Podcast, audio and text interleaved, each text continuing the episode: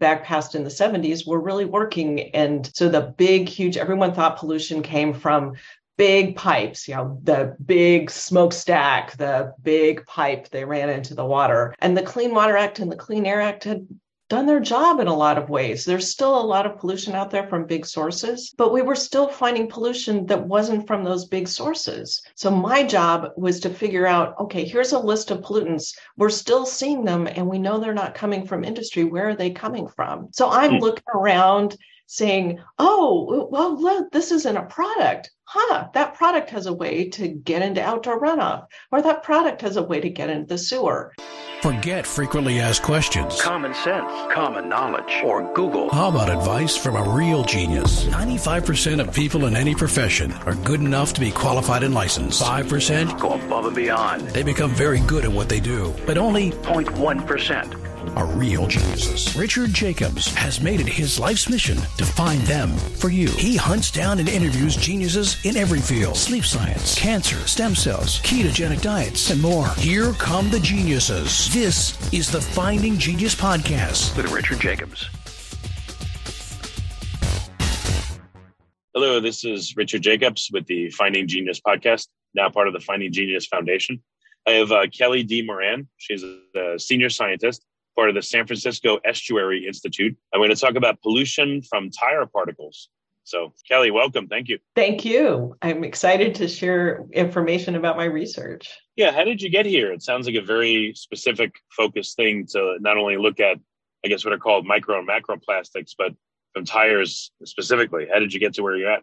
It's a long and winding path. I got my PhD back at a time where there weren't a lot of good career opportunities in academia and research for women. So I wandered all over the place doing various kinds of work and wound up working at a local government agency where we were trying to figure out where pollutants were coming from and getting into water. So getting into the water that flows from the indoor pipes to sewage treatment plants and the water that flows outdoors um, in most of our country in the US, um, it flows into storm drains out in the street and those drain directly into creeks creeks and to the ocean or bays, wherever rivers, wherever you are. And what we were finding, this, this is actually a, a really cool thing because our environmental laws back past in the 70s were really working. And so the big, huge, everyone thought pollution came from big pipes, you know, the big smokestack, the big pipe they ran into the water. And the Clean Water Act and the Clean Air Act had done their job in a lot of ways. There's still a lot of pollution out there from big sources, but we were still finding pollution that wasn't from those big sources. So my job was to figure out okay, here's a list of pollutants. We're still seeing them and we know they're not coming from industry. Where are they coming from? So I'm mm. looking around saying, oh, well, look, this isn't a product. Huh, that product has a way to get into outdoor runoff, or that product has a way to get into the sewer. So I was kind of a chemical detective. So back during that era, one day I got a phone call from a fellow in the Seattle area named Dave Galvin. And he mm-hmm. said, Kelly, I'm working on something and I'm wondering if you know anything that can help me. He found that uh, fish that were coming back, the coho salmon, were coming back to spawn in their streams, and it would rain, and the fish would die this horrible death and he was trying to figure out what was killing them. They were fine until it rained, but they come back and actually stream when it's raining. And he knew I was looking into this water pollution related to products and said, Kelly, is there some product out there that could be killing our coho salmon? So I said, well, here's what I know. And I was looking at pesticides, I was looking at pollutants in vehicle brake pads. So we talked about a bunch of those things. And he was working with a group of researchers in the Seattle area at NOAA Fisheries, their science center. So they started testing various chemicals that we knew were in urban runoff. And every few months, I'd get another call and say, it wasn't that pesticide you were thinking about, but could it be something else? So we would talk through all the stuff that might be coming off onto roads and into runoff. And that led over a course of years for them to finally figure out that if they shaved material from tires and put that in water and then exposed the fish to that water, that they died the same kind of death. And mm. that took a, that was a huge long time. So over this course of years i'm getting these phone calls periodically first from dave then from a fellow named nat Scholz. And we'd look through and try to figure this out. What is it that's getting out there in the urban environment? And interestingly it was tires. So around the time they figured out it was tires which was only less than a decade ago. It turned out that I had been working on water pollution from vehicle brake pads. And that's a whole nother story for another day. But um, I um, also started looking into tires because there's uh, water pollution from a metal in tires, zinc. And that's one of many sources of zinc into urban runoff. So I knew a bit about tires and I said, wow, tires might actually kill. A, that's just amazing. So I really wanted to know more about it. Yeah, when you talked about runoff, I mean, I'm from New York, and um, from what I understand, I don't know if it's true, but you know, if it rains heavily enough, water that was supposed to go to the water treatment plant again gets shunted directly to some of the rivers and estuaries. So maybe that's why in Seattle that would happen when it rained is uh, all, all of a sudden all this pollution gets shunted into these you know bodies of water or directly, I guess it runs off into the body of water. Yeah, it's um, so that's a really interesting thing in older cities, including say New York, Cleveland, you know, older cities around the U.S. and in most of Europe in the cities, the outdoor runoff from streets when it flows into a drain, that drain goes to a sewage treatment plant. That's not modern drainage. Uh, so, for 90% of the population in the US and all of the Western US, uh, most of the US's big cities and even suburbs in older cities, the water flows into storm drains that are separated from the sewage treatment plant. And those storm drains flow directly into creeks and surface water.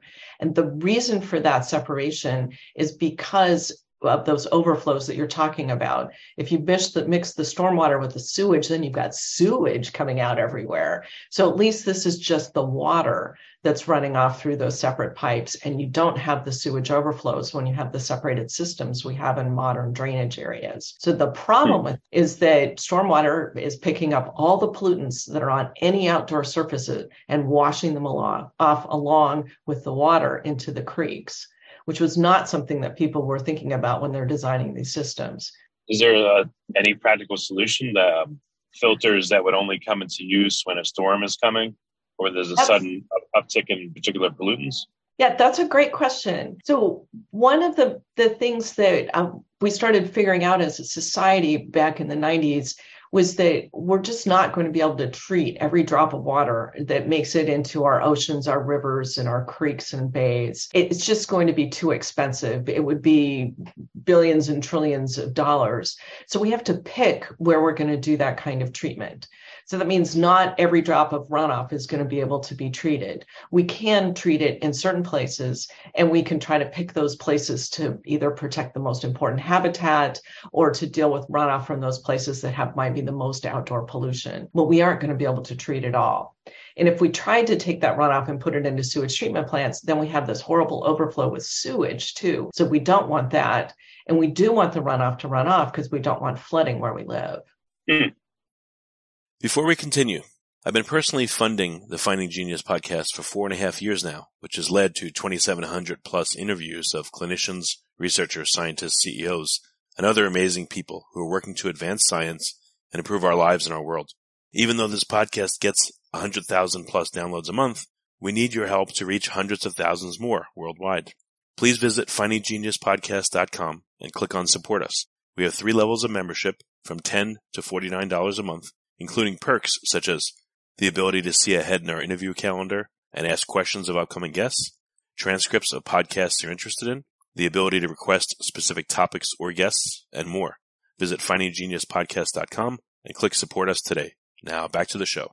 I know, it was uh, just a way out wacky idea, but you know, in college I, I did chemical engineering and we we studied uh, distillation towers, and they had what was called a reflux. So they take part of the effluent and recirculate it back into the system and that allowed them to get you know higher purities of various and better separation of chemicals. What what do you think would happen if there was like a reflux on the outlets to some of these storm drains, where part of it was directed back into the the storm system, so it cycled through again, and part of it goes out as the effluent?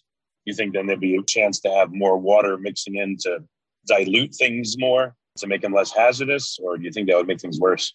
Well, I'm going to step back and, and answer that in a little different way The thing about outdoor runoff is that when it rains, it's a huge amount of water all at once. So it's not very amenable to being treated because what you want to do when you treat something is have a little bit of water all the time, constantly through a small system. Trying to catch millions and hundreds of millions of gallons and do anything with it from an urban area is just impossible. So it's not something that's easy to do. The ways that urban runoff is typically treated is through vegetation. So we'll want to run it through a swale, put it through a pond, maybe take an area what they call a, a, rain garden the fancy name for it is a bioretention system where you put the water in it's got pretty plants and so forth and then the just the dirt around the plants filters out a lot of the pollution before it gets cleaned and then there's an under drain that goes to the storm drain system but on a practical basis, stormwater is just exceptionally difficult to treat.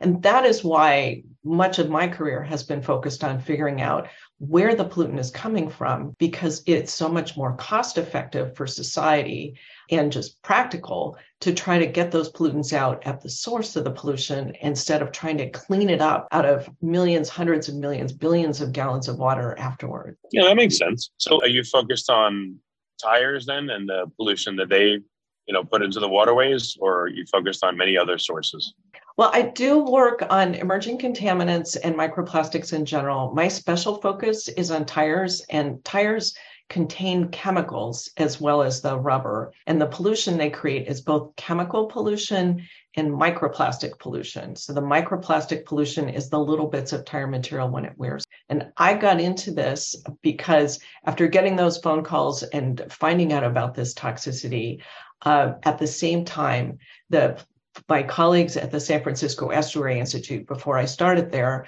were just wrapping up a really big study to try to understand what the sources were of microplastics to San Francisco Bay and to the ocean. So they they did this amazing study looking at all the different pathways and all the way through the system. And they did something for the first time that had never been done anywhere else, which was that they collected their samples using a much finer filter. So when you collect a sample for microplastics, you run it through a filter and you collect the microplastics in the filter. If your filter is too big, all the tire particles come through. So you can get bigger nuggets of plastic, but the tire particles are really small as compared to other kinds of microplastics. And they were running through the filters in most of the studies that had been done. Here, because they used a smaller filter, the filter turned black when they were measuring the stormwater runoff and measuring water from our creeks. And they said, Why is this happening? And they went out and started talking to people about it.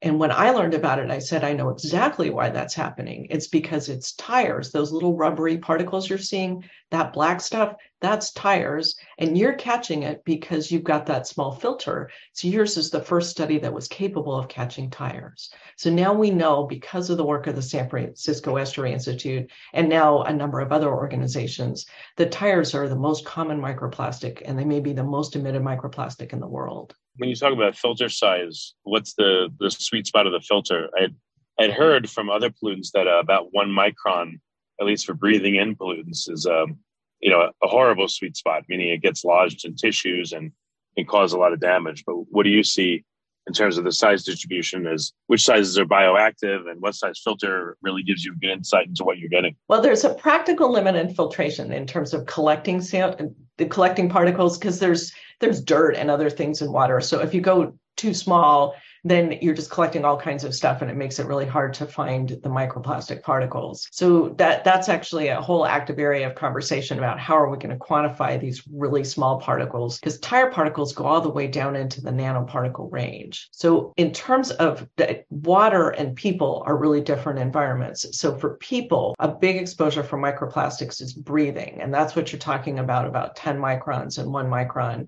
what goes in the air and then we're breathing.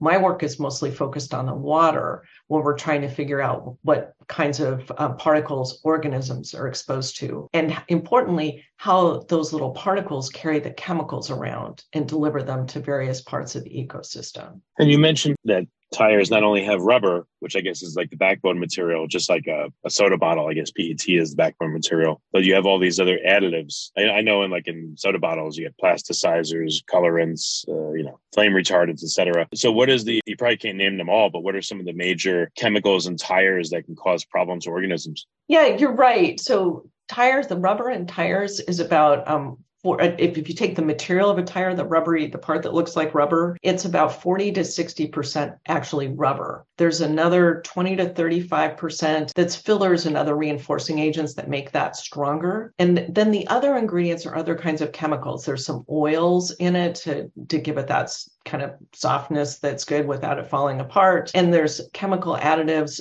some things they call vulcanization agents that help polymerize the rubber so it stays strong. So the things that are most interesting from the environmental perspective are the various kinds of additives and some of the contaminants in the ingredients.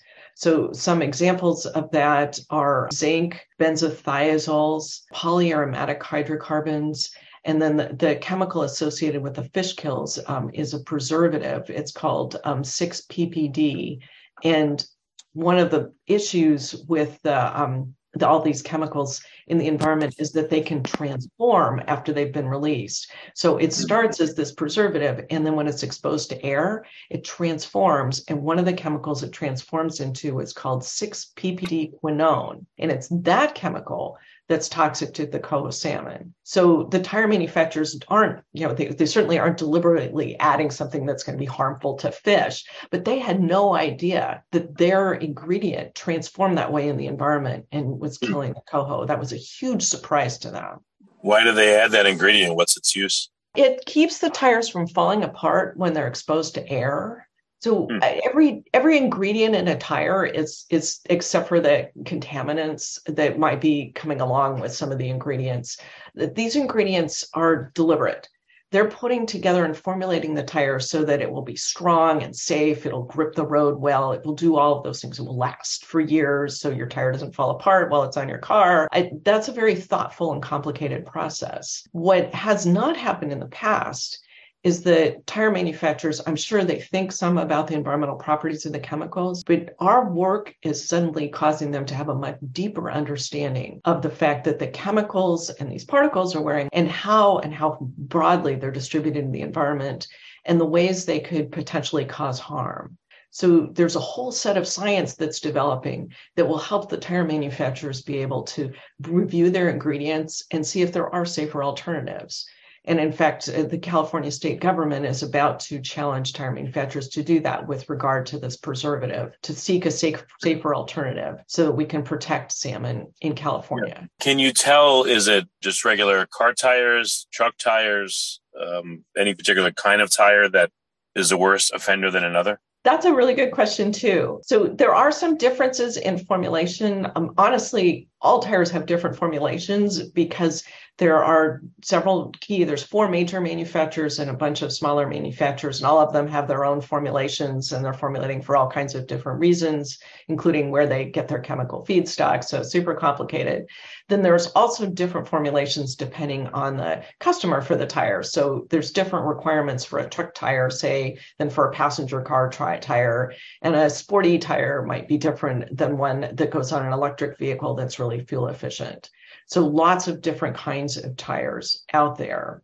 They also um, have different sizes and they drive different distances. So, one of the things that um, our team has recently done was to estimate the amount of wear on tires and so the amount of material that's wearing off of tires every year. So, and that is an exercise. So, basically, when you drive your tire, your car, so when you drive your car, you're tire wears off slowly. And by the time you replace the tire, a big fraction of the weight is gone. So for a typical passenger car tire that starts at maybe 26 pounds, it loses about three pounds of tread weight before the car tire is replaced.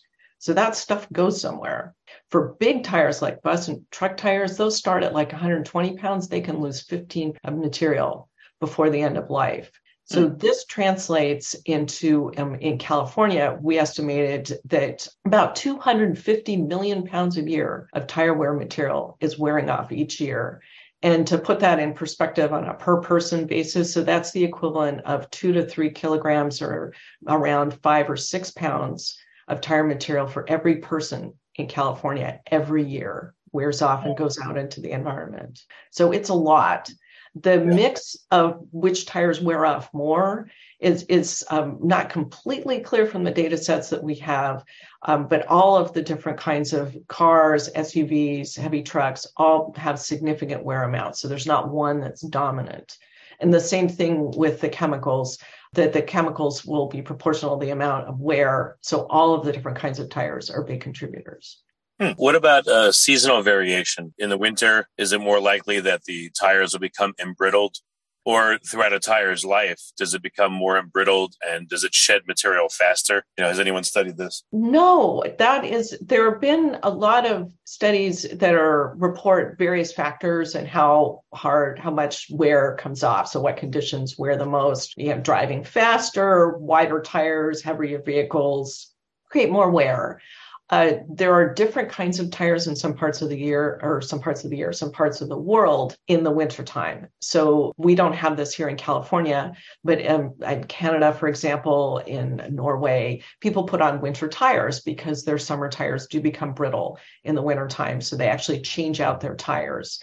And so that's that's a really important thing, not not to drive the wrong kind of tire. And that's a safety reason. So I'm not aware of any systematic study looking at temperature. One thing that's important to remember is that when you drive your vehicle on the road, the tires will get warm just because you're driving. So if it's close to freezing, you know, the, the edge of the right on the outside might be close to freezing at first, but things get warm as you use them. So the environmental temperature might not actually be the temperature that the tire is experiencing. Okay. So in the area you're in, near the estuary, what does the seasonal variation look like? Is there a rainy season? Does that correlate with, you know, more tires, more tire material again entering the system because it's being washed into the system in the summer? You know, is there a lot more solar radiation and that's breaking down the tire material as the cars sit there and as they drive? Like, is anyone again characterized just based on season what what you'd expect to see in the resulting pollution? We did a, a, study, we call it a conceptual model, which is just scientists speak for looking at how the material comes off the tires and works its way through the environment and winds up in water. And it's a story. So when when you drive your vehicle, little bits of tire material wear off all the time. It's all coming off. Most of it lands within about 20 feet of the road. Uh, some of it falls right on them. Some of it goes up in the air. Then the next car comes along and they're rolling over those same little bits of tires. So they're maybe they're spewing it back up in the air. They're breaking it down a little more. So some of it becomes very fine. So a lot of the tire particles that um, come off in terms of number of particles become very, very tiny and they can travel large distances through the air, hundreds of miles. And that's why you find tire particles on mountaintops and in the ocean and in the Arctic and things like that. Most of the mass of tire wear particles stays pretty close to where it fell on the ground. And that stuff lies out there in the environment after it gets spewed around. So it kind of spews off the road. If you live in a snowy area, you can see that black stuff on the snow next to the road after a few days after a snow. It starts looking pretty disgusting. That black stuff includes tire material. So that stuff spews up and it lands on the ground, stays there for a while until it rains, or in case of snow, in case of snow melt. So it has some time to be exposed to air, you know, so maybe some chemical changes occur. That's part of the time when that 6 ppd quinone, the coho killing salmon part of stuff chemical, can form. And then when it rains, some of it will wash off and it will get carried by the water into a storm drain where it often flows untreated straight into the creeks or estuary or ocean. So that's the flow pattern for it. Some of the material stays on the land. In fact, most of it probably winds up getting stuck in soil. You know, it's dirt somewhere, a little bit will get picked up by a street sweeper. But the part that washes off is the part that gets into the aquatic ecosystems. The tiny little ones that can fly a long distance, those nanoparticles, a very small part of the emissions, but an important part for people, not just because it can transport really far, but those very small particles can move around. They're in the air that we can breathe, they're in the dust in people's homes. So, what uh, I asked, uh, actually, I spoke to a researcher that's working in Canada, a PhD candidate. Maybe that's where we found you. And she was analyzing again how tires get into the, the rivers there. And they seem to be held in the snow. And when the snow melts, it gushes a whole bunch of material into the rivers. But I mentioned to her, perhaps there is certain road features that would cause the tires to wear a lot faster. You know, if a road has a lot of potholes, or if the uh, the grain of the maybe it's not it's not covered in asphalt, it's just concrete roads. Are there again tire, road, or surface feature interactions that would cause a lot of material to come off and accelerate this problem? Well, as I mentioned earlier, there have been a bunch of studies, none of them quantified the various effects. Uh, certainly, pavement surface, cornering, braking, high speed, things like that, vehicle weight, a lot of different factors that affect tire emissions. So it's not one uniform thing. When you're averaging it over a large urban area, to some extent, that's it, it, it all is going to average out in some way because we've got so many cars doing so many different things. So that's why trying to fix every bit of pavement, trying to tell every driver brake gently, don't accelerate too much, that's probably not feasible. That's why we're thinking a lot about the options that deal with looking upstream. There's a whole bunch of different ways that we can tackle this pollution, even as we are learning to understand it, what it means, how extensive it is in terms of the harm that's created by the chemicals and the particles from tires it's also a really great time and there's a bunch of work going on to understand what might be done to prevent this kind of pollution.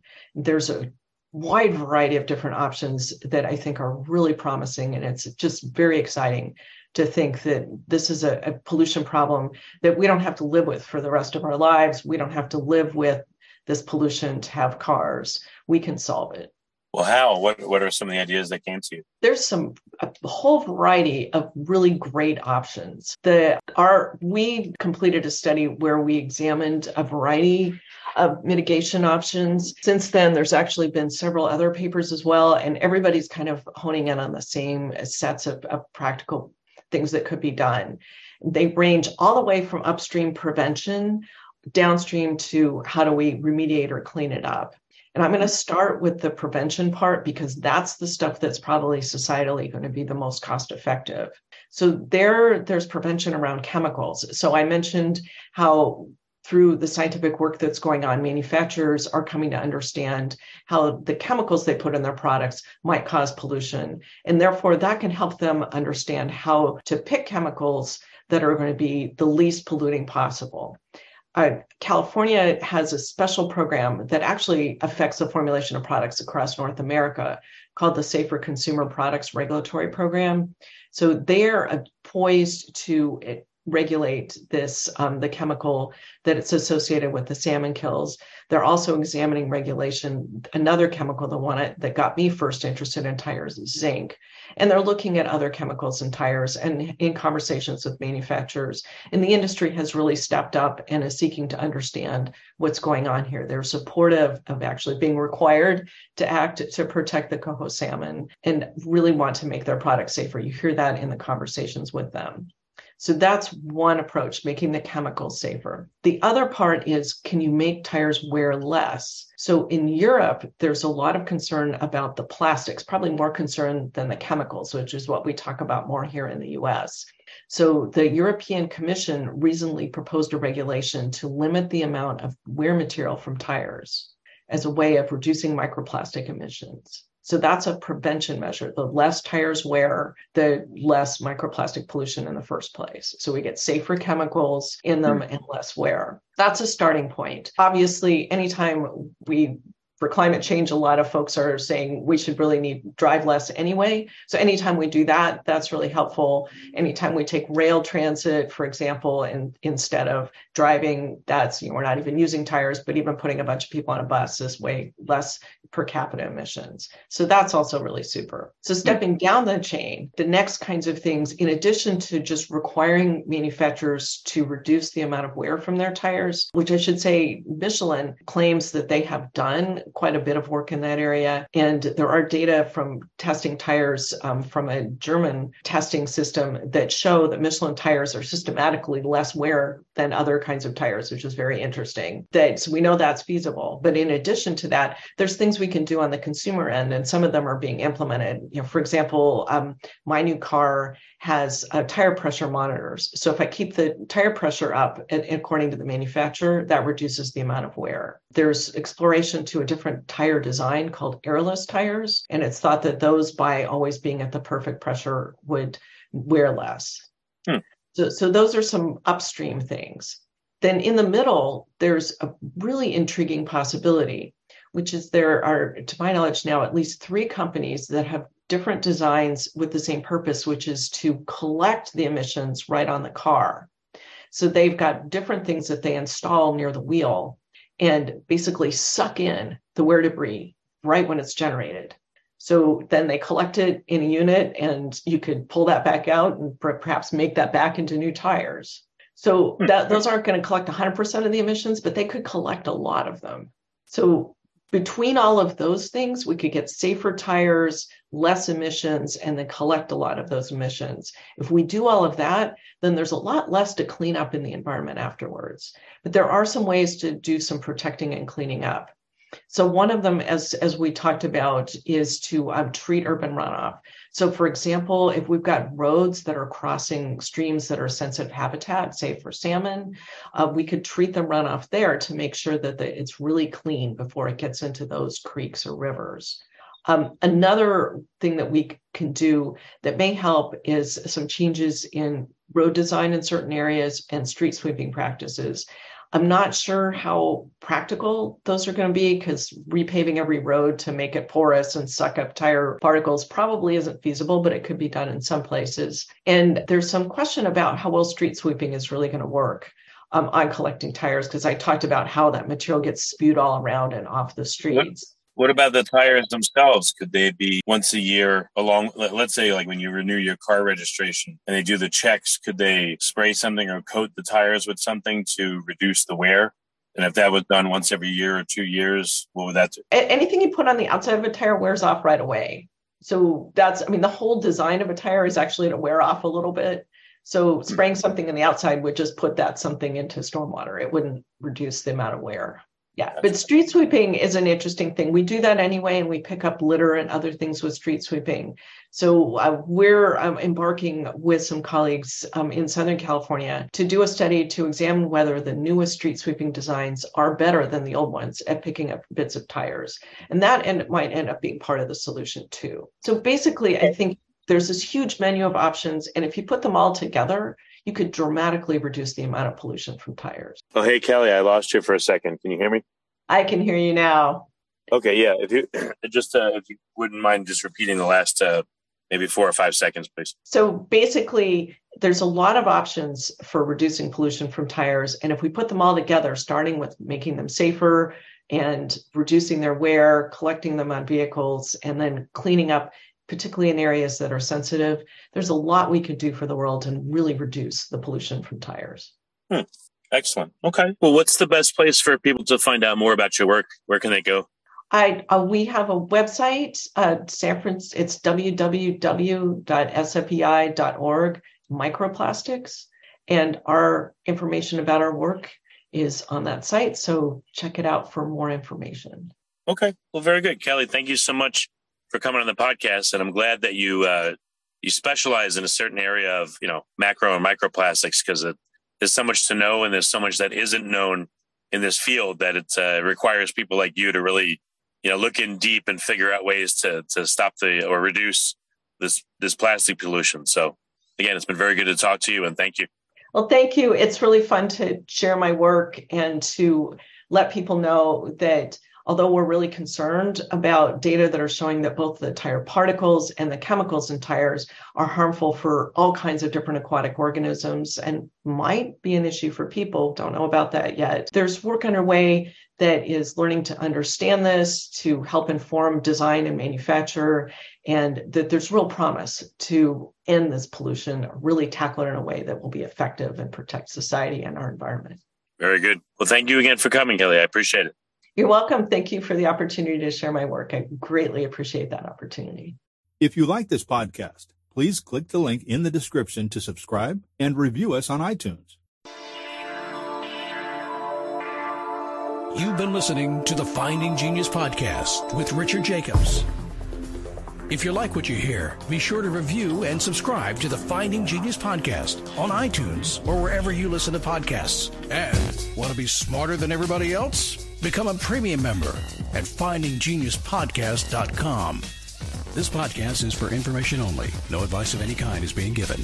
Any action you take or don't take as a result of listening is your sole responsibility. Consult professionals when advice is needed.